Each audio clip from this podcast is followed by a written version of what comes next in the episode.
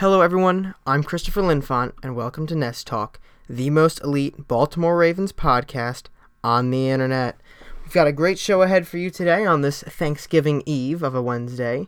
Uh, today is November 21st, 2018.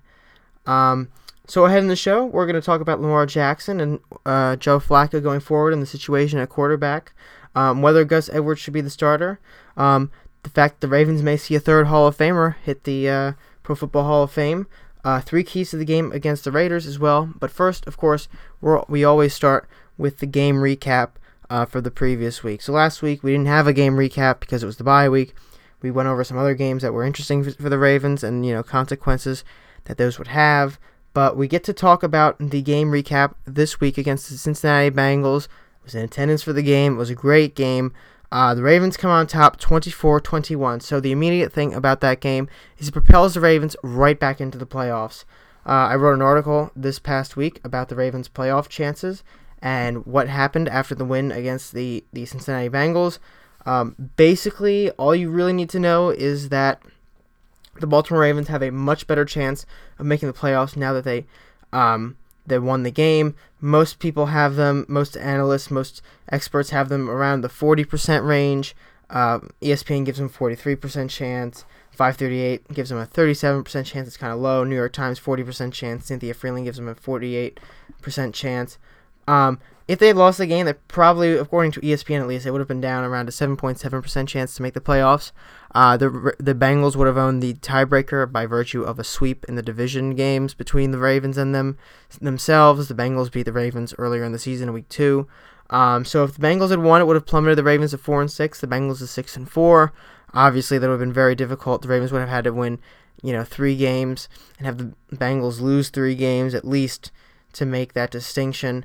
But I mean, that would have been difficult. Instead, the Ravens and Bengals are tied at five and five. The Ravens have a tiebreaker for now, based on divisional play and conference play with the Bengals. Probably would change next week depending on whether or not the Bengals win. Even if the Ravens win next week, the Bengals um, have a chance to, to retake the wildcard spot at least temporarily. Um, but this game really helps the Ravens' chances to make the playoffs. It's a very uh, important was a very important game. Um, and a lot of factors went into this game. The coaches had, I think, an outstanding performance in this game, really making sure the players were ready to play. Um, not a whole lot of, of trickery. We kind of knew what was going to happen going into it, and but they did it uh, effectively. Execution was on point. Play calling was on point, and I think that the Ravens ultimately um, outcoached the Bengals in this one, who were you know being coached. Uh, at least defensively wise, by Marvin Lewis, who hadn't coached a defensive you know, scheme in a while at calling plays too. So I think the Ravens took advantage of everything they could to ensure a victory here, and that's what they got. They got the victory they needed. Uh, they go on to play Oakland next week, and we'll talk about that uh, at the end um, of this this episode here on Nest Talk. But first, I do want to talk a little bit about the key performances in the game. Obviously, the first person that's going to come to mind is Lamar Jackson. Joe Flacco has a hip injury. Uh, was sidelined. The Ravens played some games in the the week the week prior kind of made it sound like Joe Flacco could play. Um, John Harbaugh was non-committal. He wouldn't say anything about the situation. Wouldn't give tip their hat to any quarterback. Said Joe Flacco didn't need to practice to play. Joe Flacco came off his crutches, uh, and for a minute I thought he was going to play, and then it, it kind of became apparent on Thursday that he wasn't going to play, and that it would be between Lamar Jackson and RG3.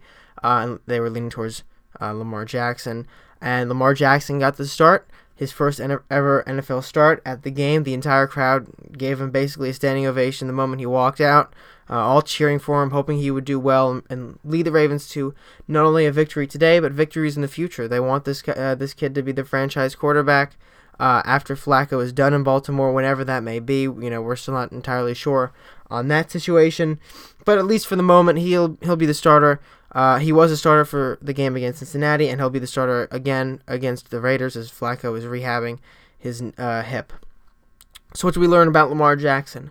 Um, not a whole lot. Honestly, we did not learn a whole lot about Lamar Jackson. Basically, everything we assumed about him coming into the game was true. Um, he is a prolific player on the ground. He ran very, very well um, in that department. Uh, he finished the day remarkably for a quarterback. He was the first Ravens quarterback ever to go over 100 yards on the ground. 27 carries for 117 yards. His longest run of the day was 21 yards. No touchdowns though uh, on the ground or through the air, where he threw 13 of 19 for 150 yards, um, an interception, and a sack as well. Were were you know what what happened to him? Um, it, I'm sorry, two sacks. Um, we'll talk about the interception in a second, but I do want to talk about the rushing stats first. Um, he's a workhorse, obviously. 27 rushing attempts for 117 yards. That's tough to do. Um, I don't think this is a sustainable way to, to, to run an offense, um, having your quarterback get hit 27 times on these runs. But I think the Ravens are just using what they can right now to ensure a victory um, in a much needed game. They, they had a game plan for it, and they knew they could do it, get away with it this game and potentially next game. So I'm all fine with it for now.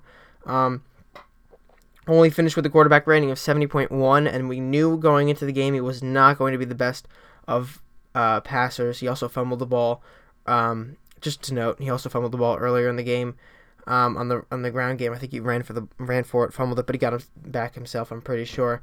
Um, Lamar Jackson only completed 13 of 19 for 150 yards. A lot of those yards came on uh, rack run after catch. A lot of the receivers they would throw short, typically over the middle um, and the receivers would take off for it. The Bengals weren't really able to make a whole lot of adjustments on that. They weren't, you know, they would try to get get a lot of guys to Lamar Jackson and kind of leave it open at certain points. Willie Snead had a really good day with five receptions. I think he went for 51 yards, somewhere around there. Um, yeah, Willie Snead, 51 yards, five receptions, eight targets. Um, didn't catch everything thrown towards him. Lamar Jackson, though, when he was able to make a quick pass over the middle, he was very effective doing that. Not a whole lot of problems there. He also made some nice plays. Um, he made a made a pass to Mark Andrews for 19 yards near the sideline, and he kind of danced in the pocket on one play, escaped, found found John Brown right before halftime to set up a Justin Tucker long 56 yard field goal. Um, but Lamar Jackson also struggled. He threw an interception. That was a terrible pass. He danced around for too long and tried to force a ball into triple coverage and he got picked off. Um, he also threw a ball really early on in the game in, in the Ravens' own territory, um, right into the hands of a Bengals defender. I mean, it, it was should have been a catch. I think I could have caught that ball, and he dropped it. Not really sure why he dropped that, but that should have been a second interception. Had some really weird plays. You know, some of these throws weren't the best, but the Ravens tried to limit his throws over the middle, short, and allow receivers to get extra yards. Willie Snead fought for a lot of yards. Um, that's where probably the the bulk of his yardage came from, from the run after catch. Um, although he did have a couple nice plays. I think what we learned about Lamar Jackson, other than not a whole lot, we, we basically knew, um, is, is that he has potential, but he's not there yet. I think that Lamar Jackson did fine as a starter. Um, I think he, he he's he's gonna be the best backup quarterback in the NFL for the rest of this season, in my opinion. He'll be able to win games um, when called upon, but he's not to be able to do this every game once teams figure out put seven in the box or stack the box or whatever, and bring your linebackers up and test Lamar Jackson to throw deep because he did not throw deep. Uh, his longest pass was for 21 yards, and that's because um, John Brown got a few more yards on the play. And in reality, you know, the ball only traveled about 19 yards for his longest. But that's okay because that's what he's good at doing right now. He's not such a good deep thrower. The Ravens um, are going to have to use Flacco for that right now. Um, but Lamar Jackson will be okay long term, I think, if he develops, especially with his throwing habits, because he's already already there as a runner over the middle on these short routes. He can hit with very good accuracy. Although he did have to have Chris Moore bail him out at one time. Uh, the pass was very behind Chris Moore, who made a spectacular catch to grab it and then try to run with it, but he couldn't get very far. Um, but Lamar Jackson, he's got a lot of a lot of work to do, but that's okay. He's a rookie quarterback, um, and he's not the most polished passer. I think that the Ravens kind of subject him too much to the to the game and try to have him force these throws when he's not ready to, when he's not refined enough, when the coaches haven't, you know, given him enough time to, to make himself a better quarterback, it's gonna only, you know, he's gonna live to regret it.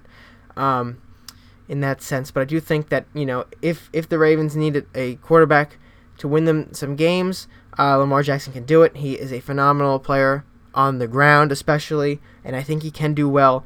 Um, to the to the um, passing game, especially with the progression of his spirals. If you look at the th- balls he was throwing in the preseason versus the balls he threw in Cincinnati, it's night and day. Uh, the spiral, the tightness of the spiral, I think the accuracy and the precision improved. So I think he does have the the, the potential to improve it. Um, and I think that the Ravens should really work on that. Now he's going to have to start against Oakland, but I think that's okay. They could probably get away with the same uh, scheme against Oakland. Oakland is the 31st worst, um, the 31st ranked offensive. I'm sorry, defensive um, team against the run. The Bengals were the 32nd. I think the Ravens can do a lot of the same thing against them. Uh, but another player that we're, we're going to have to watch for against the Raiders is Gus Edwards, who had a phenomenal game against the Bengals. Gus Edwards, undrafted rookie free agent out of Rutgers, spent some time uh, undergraduate in Miami. He was a graduate transfer to Rutgers. Uh, he was on fire for the entire game. Gus Edwards was just amazing. Uh, I had never seen a, a runner. Well, I, actually, I have uh, a runner do something like that that you're not expecting. We saw Alex Collins kind of do it last year, not to the extent Buck Allen did. And I think Justin Forsett, you know, appearing out of nowhere in 2014 probably rivals what Gus Edwards did. Obviously, we don't know if it's sustainable for Gus Edwards. It might just be a one game wonder. We don't know. Um, but he performed very, very well against um, the Cincinnati Bengals. He rushed the ball 17 times for 115 yards and a touchdown. Also got a two-point conversion off of that touchdown. Uh, he also he didn't catch any balls, but his longest run of the day was 17 yards, and I thought that he did phenomenally well, especially going straight up. He worked uh, straight up the gut through the offensive line and pounding through the defense. He worked very well with Lamar Jackson's read options because it gives you an option either to go up or to go outside. And defenses had to worry about Gus Edwards because this guy's big, right? This guy is a huge dude. He is Gus the Bus. He is going to plow right through defensive lines and get some yards. He's 6'1", 238 pounds. I mean, he is not a dude you you want to stop. So, I mean, we'll have to see if Gus Edwards can do it again, maybe against um, the the Oakland Raiders that they played next week. But I think Gus Edwards did a phenomenal job against the Cincinnati situation, which has been garbage all year. Um, first running back to hit 100 yard nominal day, and let's see if he can continue it down the road. Now the Ravens had a solid Carolina and against Pittsburgh. Um, Marlon Humphrey, I think, was the best cornerback on the field. John Ross, um, but Marlon Humphrey did very well. He at the end of the game with a um, with a pass deflection. The pass deflection won the Ravens the game, knocking it out of the hand of one of the Bengals receivers. I don't remember who. Um, it was one of their you know depth depth guys. They didn't even go for Tyler Boyd. They had AJ Green out. That was a big issue, and I think that's part of the reason why they won. Honestly, not having AJ Green to dominate the Ravens' defense as he always does, and that would have put Lamar Jackson in a terrible position where he had to uh, kind of place a shootout game against Andy Dalton, which I don't think he would have been able to win through the air. But the combination of the defense able to stop uh, the Andy Dalton led offense for the most part you combine that with a excellent performance by um, Lamar Jackson on the ground and the ru- running game just going way over 200 yards. I mean, it was phenomenal. Um, it was the energy was pretty good. Um, overall, I, I I couldn't be much happier. And they schemed what they based on their strengths and the Bengals the Bengals weaknesses, beneficial for the Ravens, and the Bengals were not able to adjust to it all game. Uh, you saw in the first drive uh, go crazy for the rest of the game, but he had success on the ground. He kept the time of possession to third in the winners column to five and five, and they're right in the thick of the playoff race, currently holding the number performance. What does this mean for Joe Flacco going forward? Joe Flacco's injury will obviously keep him out this this coming week. Um, he probably will be back by the Atlanta game. That's a better passer at this point than Lamar Jackson. I think that goes without saying. Lamar Jackson's going to be, you know, struggling. Joe Flacco, especially with an offense led by Matt Ryan, with Julio Jones, um, I think Lamar Jackson can win a shootout. If the Ravens defense is able to stop uh, the Atlanta offense, this is against good offense, good offenses against Pittsburgh a couple weeks ago, and the Carolina put in the defense against this Matt Ryan led offense. So I kind of want Joe Flacco to be here to on the sideline. We can hit Willie Snead over the middle. We can find Mark Andrews. We can do it with ease. We don't have to worry basically over the middle. You know, worrying about him hitting the sidelines, worrying about him going deep. We don't really want to be attention um, especially if they win next week against the Raiders. I think even if the Raiders are not a very good team at all, um, no offense to Jon Gruden's team, Lamar Jackson against the Raiders, and of course you don't want Lamar Jackson to play three games in a row where he's rushing after the third one. So um, they're eventually going to have to scale back his runs to maybe fifth catch on to what he's doing. He now has t- they now have tape on him. You know they can figure out where he might struggle. Majority of it was Lamar Jackson's magic on the ground, which is what gave him um, the amazing what exactly the Ravens were going to throw at them with Lamar Jackson on the field, and they were not the game. Um, but once teams start to see what this is, they're gonna have an easier time bottling up Lamar. You know, tell them about that, the issues that come if you don't slide. Um, have to see because teams are to be able to adapt to what he's doing, and he's to have to work ten times harder. Against Atlanta, they're going to be a diff- more difficult team um, defensively wise. You do the math; that's the worst in the league. The Raiders are the 26th worst defense. Um, if you Lamar Jackson should be able to do what he did last week against the Raiders. Uh, but the Falcons are 23, do more things against Lamar Jackson that maybe the Raiders and the Bengals uh, are not able to do. Um, so obviously, I think Flacco will be the long term, st- well, not long term starter. I mean, a few years from now, he'll definitely be gone, depending on when. Uh, but he'll be the starter for the rest of the year as soon as he gets healthy, in my opinion, especially as the Ravens are down the stretch here, trying to nail into the playoffs. I think they'll be able to do it um, with Flacco at the helm of the offense. So we'll have to to um, see how it goes. Um, but I do want to talk about Gus Edwards. Now, this is a player who really can usurp Alex Collins as the starting running back. Collins has done nothing all year to to tell me he's he should be the back. A lot of the times, watching the tape, you kind of see him miss some holes. Although the offensive line really wasn't helping him for much of the year. Um, Alex Collins still has some big play potential, but he's not really doing a lot as the Edwards can do again. You know, granted, it is one of the worst run defenses in the league. I still think Gus Edwards back this year to gain over 100 yards in a game. Um, Alex Collins struggling, Buck Allen, just it seems like, based on what I saw on Sunday.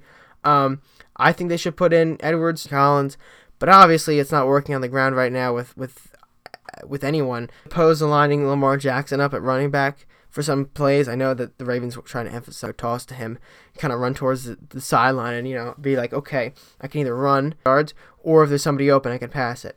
And I think it's, you know, kind of a win win situation. If you do that, maybe them. Um, but again, to get back on the Gus Edwards topic, I do think Falcons in a few weeks. Uh, we'll have to see how he plays against Oakland. Okay, moving on. Um, just a brief point here. Um, this isn't really something I'm going to go super into depth to, but the Ravens are probably going to see a third Hall of Famer um, this summer, and that would be Ed Reed. Um, the finalists will be announced later on, but he is one of 25 semifinalists um, for the Hall of Fame. It, it, the general consensus is he's a first ballot Hall of Famer. Obviously, a legend in Baltimore, a legend in the NFL, probably the best safety that ever played the game definitely the best safety to ever, you know, have a knack for interceptions.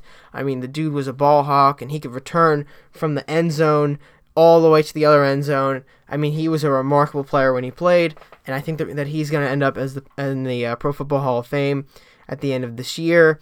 Obviously, he's he's still in contention for it. It'll take a little while based on the Pro Football Hall of Fame um, process, but by you know the night before the Super Bowl or whatever, when they do the awards show, we'll probably know you know, based on well, probably earlier we'll know that it'll get leaked in the media, but we'll know that he's you know almost certainly a Pro Football Hall of Famer. I do believe he will get in this year, and that'll be exciting to see the Ravens get another Hall of Famer into the to the, the Hall of Fame. They got Ray Lewis last year, Jonathan Ogden a few years ago. You know, for a young franchise, only 22 years old, you know, getting some homegrown um, Pro Football Hall of Famers, it's, it's difficult because you know you, if you guys are gonna be Hall of Famers, they're gonna need long careers in their city, and for a 22 year old franchise, you can only have so many of those at a time. I think the next after Ed Reed would probably be Terrell Suggs, depending on when he retires. I think Marshall Yanda has a shot at it. I think Justin Tucker will have a shot at it, um, but that's a long ways away. Uh, we'll have to see how it plays out, but I, I definitely think that this is the way that Ed Reed's going to get in. First ballot Hall of Fame back to back Ravens players getting in will be very nice to see. I can't wait to see that. Um, see him get his bust in Canton this summer. So that'll be fantastic. Okay, so this is a bit of a shorter episode. Um, you know, not a whole lot of news this week, but I do want to talk about the three keys to the game against the Raiders, the three key matchups. We always do the matchups in this show, and then of course you can find the three key specifics, uh, specific areas in my preview and predictions article on BaltimoreFeather.com. So, what are the three keys for the Ravens this week? Well, the first one is Lamar Jackson versus the Raiders front seven. I think Jon Gruden is going to come out and he's going to, you know, put a bunch of guys in the box, try to get Lamar Jackson to throw. Lamar Jackson is going to have to throw more this week um, than last week, and I think really it's just because the way Jon Gruden's going to play this. He's got tape on him. He's going to, you know, go more for the weaknesses he saw. Um, you know, Lamar Jackson will have some running plays, but I don't think he's going to rush 27 times. He'll probably be down more around 15 or 16, and he's going to have to throw the ball more. Um, he might not be able to do it over the middle completely, so he's going to have to maybe go to the sidelines. If he can just prove himself to be a, a fantastic passer or, you know, just a middle of the road passer, I think the Ravens will do fine on offense. Um, they can still run the ball a lot, a lot of uh, read options and stuff with with um, with Gus Edwards or maybe Alex Collins or whoever they put in. Um, but he's gonna have to give the ball off a little bit more than he did last week, um, just to kind of fool the Raiders a little bit more. Because if they know he's gonna rush, they're just gonna pull all these guys. But then again, this isn't the best run defense team in the league. Uh, it's pretty much the second worst run defense team in the league. So you know, if there's anybody who might be fooled against this, it might be the Raiders, who are just not doing very well at all this year. Um, and that's exemplified with Derek Carr, their quarterback. And I think the second key matchup for this game is Derek Carr versus the Ravens defense. Can the Ravens defense produce some situations that'll confuse Carr, make Carr upset, not able to, you know, get what he wants out of it? You've got um, Carr, who struggled kind of, you know, for the past year. Not really a great year for him. He's kind of on the downturn. Um, and, and as a franchise quarterback, we don't really know how much he has with Jon Gruden here. But I think if the Ravens defense can really give him some weird looks, make you know, make him make him be extremely accurate. If we get Marlon Humphrey, Jimmy Smith, Brandon Carr, Tavon Young, all to play very close coverage, I think that'll go to the Ravens' benefit. Get him to make mistakes, and once he makes a few mistakes, it's going to be very difficult for the Raiders to climb out of the hole. Uh, they've only won a couple games this year, so uh, you know they're not really fighting a whole lot anymore. They're kind of demoralized. I think this game, you know, this is a way that the Ravens can win um, if they can make Derek Carr make some mistakes. Um, and the final key matchup of the game, I'm going to say, is the Ravens pass rush the, versus the Raiders offensive line. Obviously, to make Derek Carr make mistakes, you're going to need to get to him. You're going to need to make some pocket pressure. The Ravens haven't had a whole lot of pocket pressure for the past few weeks. Their defensive line has kind of vanished, especially with the edge rushers. Tim Williams is um, is missing. Um, Smith has been kind of in and out. Uh, Suggs has not done a whole lot, and then of course Matt Judon hasn't done a huge amount uh, off the edge. The Ravens' pass rush has got to get to Derek Carr, make him to, you know, force him to make some passes he doesn't want to make. You know, try to be as accurate as possible, but end up, you know, throwing right into double coverage or something. Um, he's not going to have a whole lot of his receivers there. Jordan Nelson probably won't play. I don't think Martavis Bryant will be active, and I know that someone else, Brandon LaFell, headed to the IR. I don't think Marshawn Lynch is going to play. At least that's the rumor I've heard. I don't actually know. Um, I'll check that out real right now. Um, there's a whole lot of issues that the Raiders have right now, so we'll have to see what, what's going on. Uh, yeah, Lamar. I'm sorry, not Lamar Jackson. Marshawn Lynch is expected to miss the rest of the season. The Raiders are very, you know, injury plagued here. Uh, but the offensive line remains somewhat intact, and that's what they're going to have to hit. If they can get to, to Derek Carr, who's going to have it all on his shoulders offensively on the game, it's going to be difficult for him to make plays all day. Okay, so that's it for today's episode of Nest Talk. We're already on episode 18. We've been doing this since August, and here we are on November 21st, the night before Thanksgiving. Um, thank you all for listening. You can follow Nest Talk at Nest Talk on Twitter or find us on Facebook. You can find the Baltimore Feather on Facebook or just hit us up on Twitter at BeMoreFeather or just find us on the website baltimorefeather.com. I'm Chris Linfont at Chris Linfont on Twitter, signing out. Have a great night and a happy Thanksgiving to all uh, all of you.